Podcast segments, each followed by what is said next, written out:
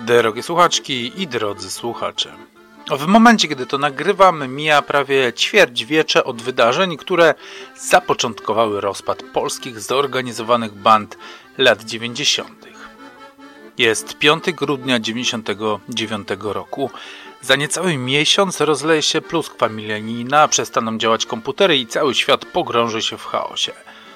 Tego dnia w Zakopanem bawi się 46-letni Andrzej Kolikowski, znany szerzej jako Pershing.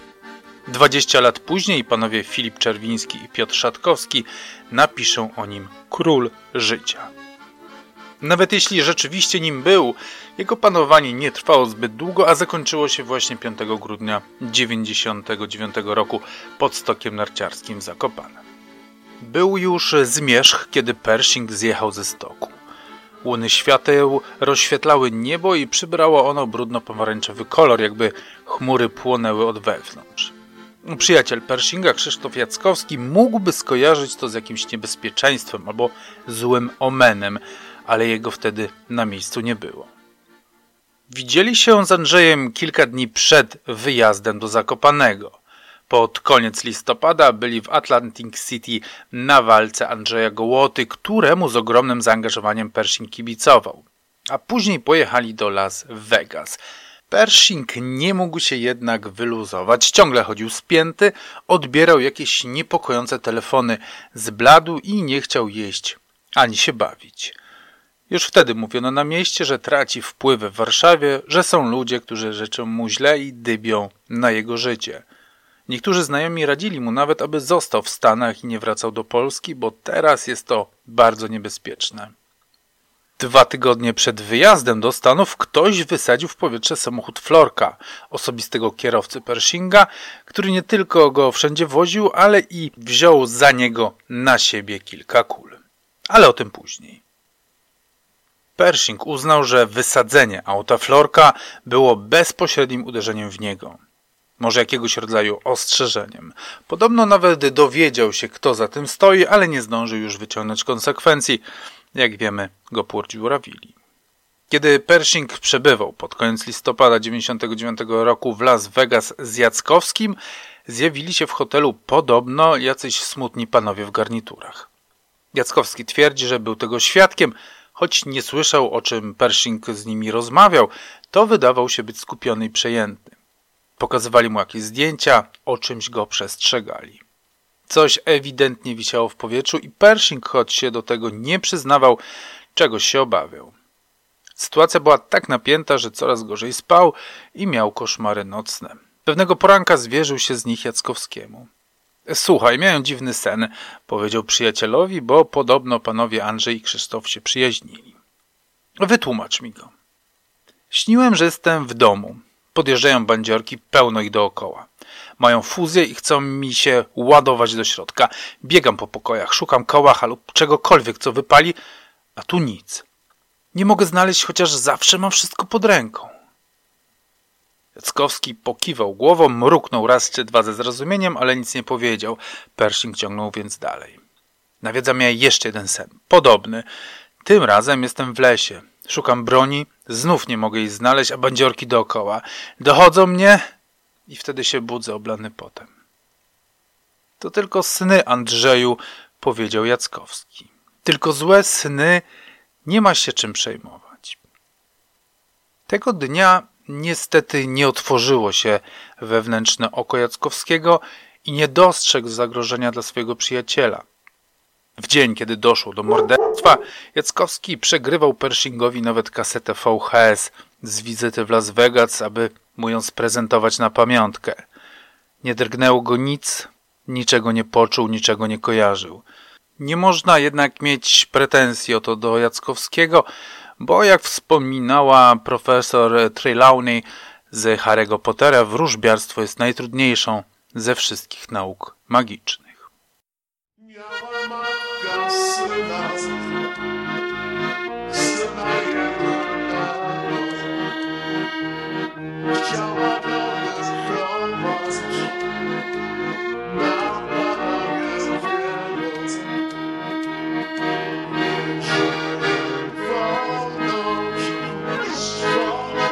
słowa, nie przyznam wam.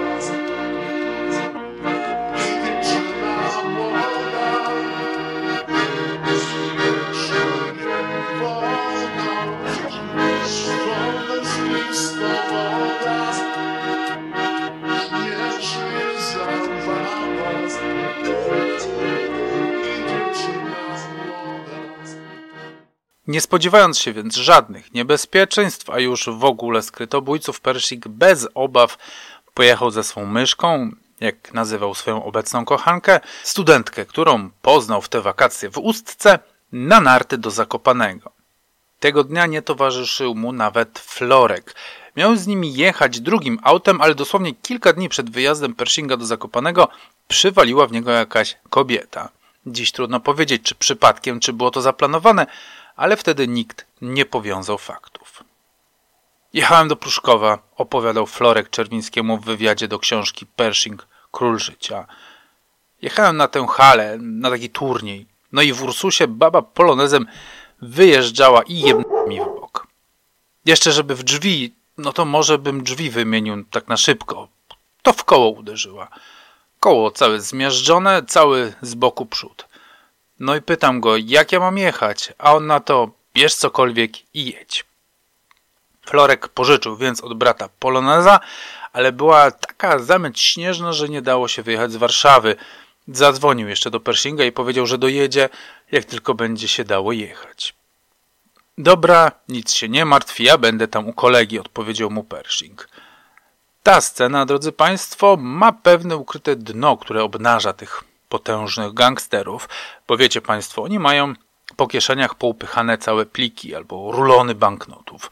Potrafią jednego wieczora przepić w knajpie kilka tysięcy złotych, na szyjach noszą złote kety, na nadgarstach bransolety i złote zegarki, a jak dochodzi co do czego, to muszą od brata porzucać poloneza, bo nie są w stanie kupić na teraz samochodu. No ale wróćmy do historii. Pershing cały dzień zjeżdżał ze swą myszką na nartach na polanie szymoszowskiej. Mróz nie był tego dnia silny, ale po którym zjeździe szczypał w uszy i nos i różowił policzki. Po południu zaczął też wiać nieprzyjemny, przejmujący wiatr i kiedy tylko słońce zaczęło zbliżać się do horyzontu, para kochanków postanowiła skończyć jazdę na nartach i wrócić do ciepłego domku kolegi Pershinga, w którym radośnie trzaskał ogień w kominku. Kolega ten, mieszkaniec Zakopanego, którego imienia ja nie znam, był według niektórych relacji razem z Pershingiem na stoku, a później w jego Mercedesie. Są to jednak niepotwierdzone informacje. Z pewnością możemy zaś powiedzieć, że po godzinie 15.30 Pershing wraz ze swoją kochanką byli już na dole. Ona miała odnieść narty do wypożyczalni, zaś on pakował sprzęt do swojego Mercedesa, choć są tacy, którzy twierdzą, że była ona obok niego, kiedy z ciemnozielonego Audi wyskoczyło dwóch zamaskowanych mężczyzn. Ale dajmy jeszcze Pershingowi trochę pożyć. Zatrzymajmy historię i w tym momencie przyjrzyjmy się myszce, czyli Patrycji R., która spędzała z Pershingiem jego ostatni dzień życia.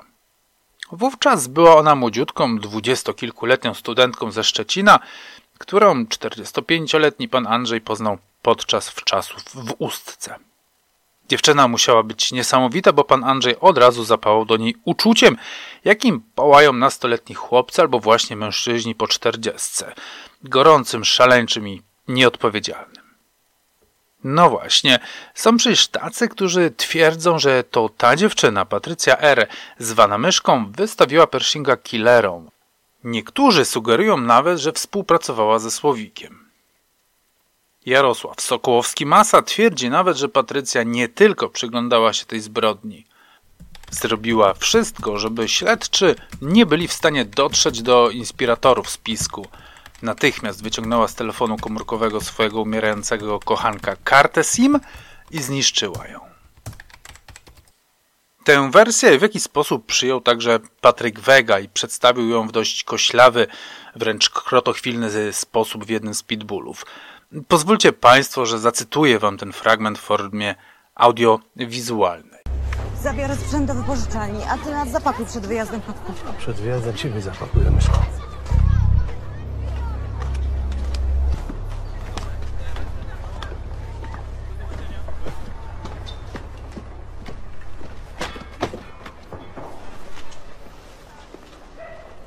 Mów. Idzie do samochodu. Idzie do swojej fury. Niech zerzy kartę. Rozłącz się i zjedz kartę.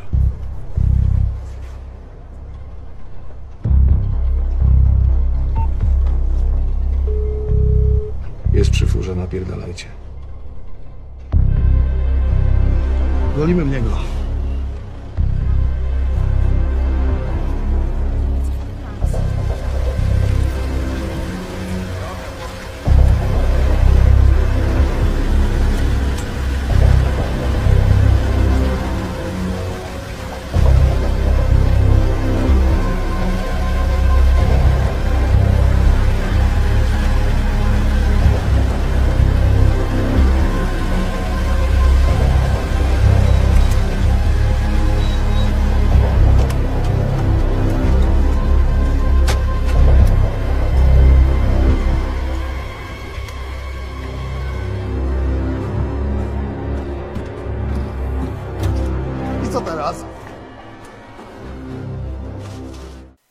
W rzeczywistości, poza tym, że było już ciemno, dzisiaj kiedy to nagrywam jest początek grudnia, więc wyjrzyjcie Państwo za okno przed 16, aby zobaczyć jak to wygląda, to nie sądzę też, aby dziewczyna miała połykać swoją kartę, zresztą po co.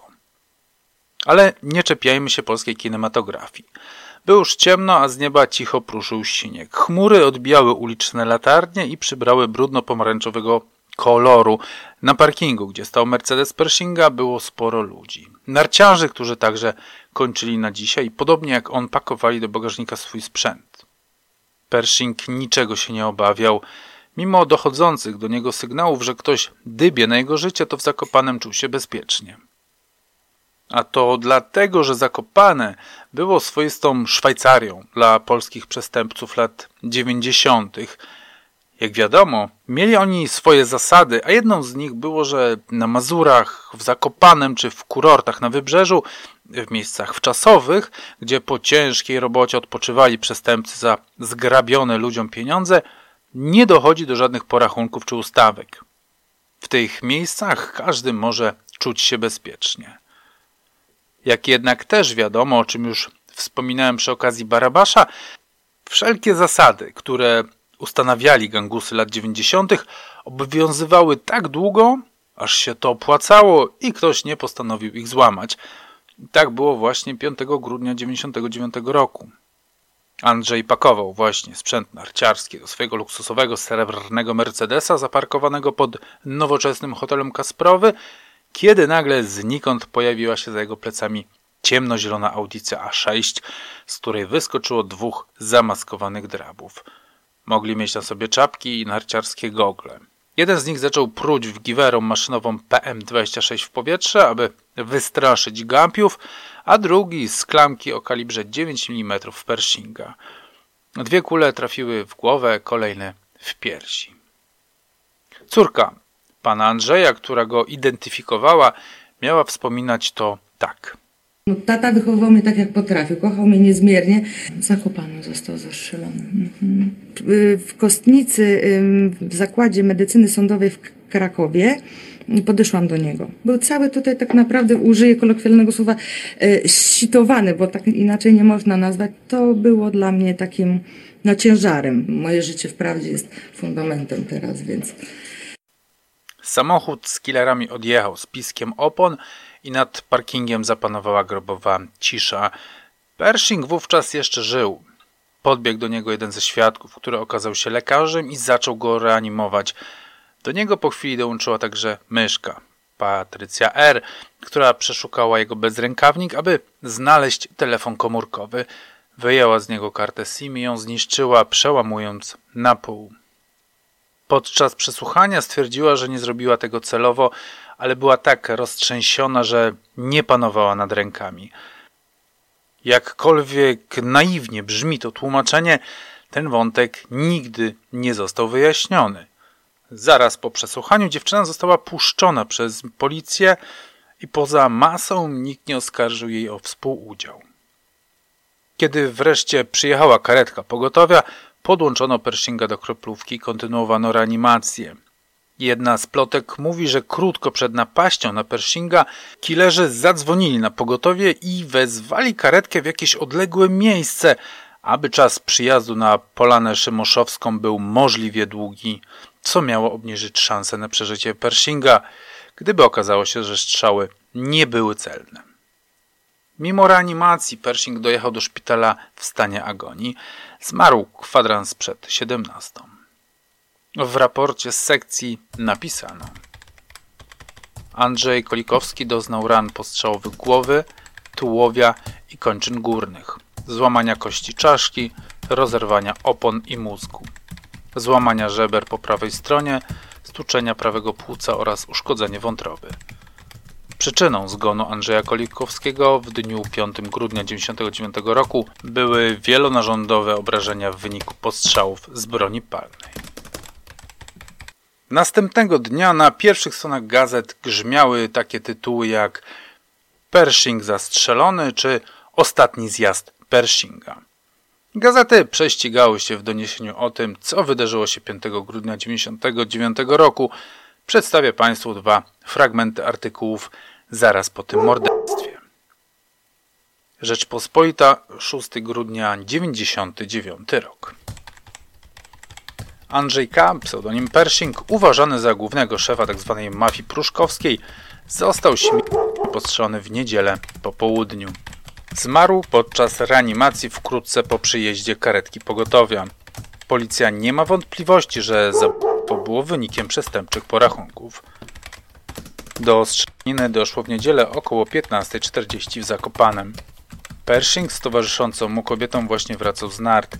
Jego srebrny Mercedes S500, numer rejestracyjny WZI 150Y, zaparkowany był koło karczmy Szymoszkowej poniżej hotelu Kasprowy. Według świadków, gdy Pershing pakował do swojego samochodu bagaże, kobieta oddaliła się do wypożyczalni, aby oddać narty. Wtedy z zielonego Audi na krakowskiej rejestracji, zaparkowanego po drugiej stronie drogi, wyszło dwóch zamaskowanych mężczyzn. Mieli kominiarki lub wysoko podniesione szaliki, tu relacje są sprzeczne. Oddali dwa strzały w głowę Andrzeja K., następnie do już leżącego, jeszcze co najmniej dwa strzały w klatkę piersiową. Nie wiadomo na razie z jakiej broni strzelali. Pershing mimo reanimacji zmarł. Sprawcy szybko odjechali i policji, mimo blokady dróg, nie udało się ich zatrzymać. Gazeta Wyborcza zaś opisywała to wydarzenie następująco. Andrzej K. Pershing, polski gangster numer jeden, zginął wczoraj w Zakopanem od kul zawodowego morderstwa. Prawie do zmroku jeździł na nartach na Polanie Szymoszkowej blisko hotelu Kasprowy. Zjechał ze znajomym pod karczmę Szymoszkową. Do bagażnika srebrnego Mercedesa chował narty. Wtedy z ciemnozielonego Audi na krakowskich numerach, które czekało na pobliskim parkingu, wysiadł mężczyzna. Dwukrotnie strzelił Pershingowi w głowę z pistoletu maszynowego. Gangster upadł. Zabójca dla pewności oddał co najmniej dwa strzały w pierś. Dwie godziny później Audi znaleziono. W pobliżu Nosala zabójcy wjechali po trasie narciarskiej w las. Auto podpalili. Wydarzenia te wyszły też poza granice Rzeczpospolitej, gdyż brytyjski Independent napisał o wydarzeniach nad Wisłą. W artykule zatytułowanym Polish Mafia Boss Gunned Down at Sky Resort można przeczytać, że człowiek uważany za jednego z najpotężniejszych przywódców mafii w Polsce został zabity w gangsterskich porachunkach.